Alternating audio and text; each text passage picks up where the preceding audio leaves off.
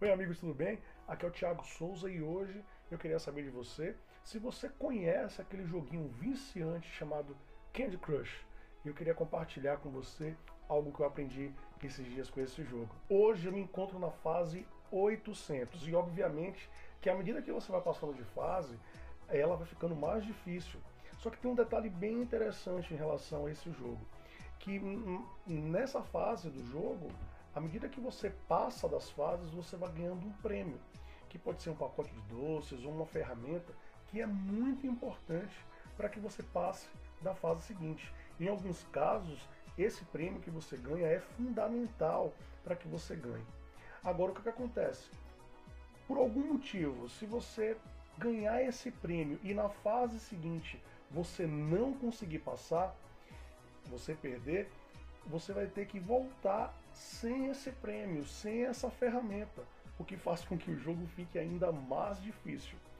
E aí você vai ter duas alternativas: ou continuar tentando sem essa ferramenta até a hora que você conseguir, ou dar um passo ou alguns passos para trás nas fases anteriores para que você volte a ganhar das fases anteriores e que você volte a ganhar os prêmios que são fundamentais para que você passe da fase onde você está. Não sei se é assim com você, mas parece que a cada fase da nossa vida que passamos, ela fica mais difícil.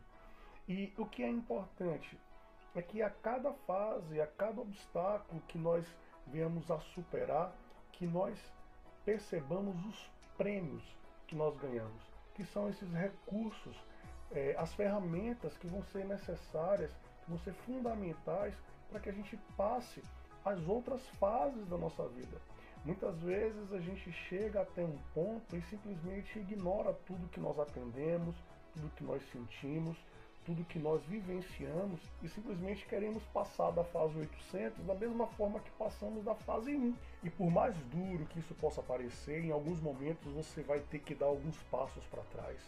E dar esses passos para trás, muitas vezes, pode ser literalmente, né, recuar em alguns planos, em alguns objetivos, como também dar esses passos para trás pode ser justamente ir de encontro ao nosso orgulho, à nossa vaidade, à nossa soberba, é, que muitas vezes achamos que nós estamos prontos, que nós estamos preparados, que nós estamos, sabe, é, em um momento perfeito, maravilhoso, e muitas vezes nos damos conta que não, que de repente a gente não está tão preparado assim, que de repente nós não estamos prontos para aquilo, que a gente vai ter que parar, rever, replanejar para poder continuar.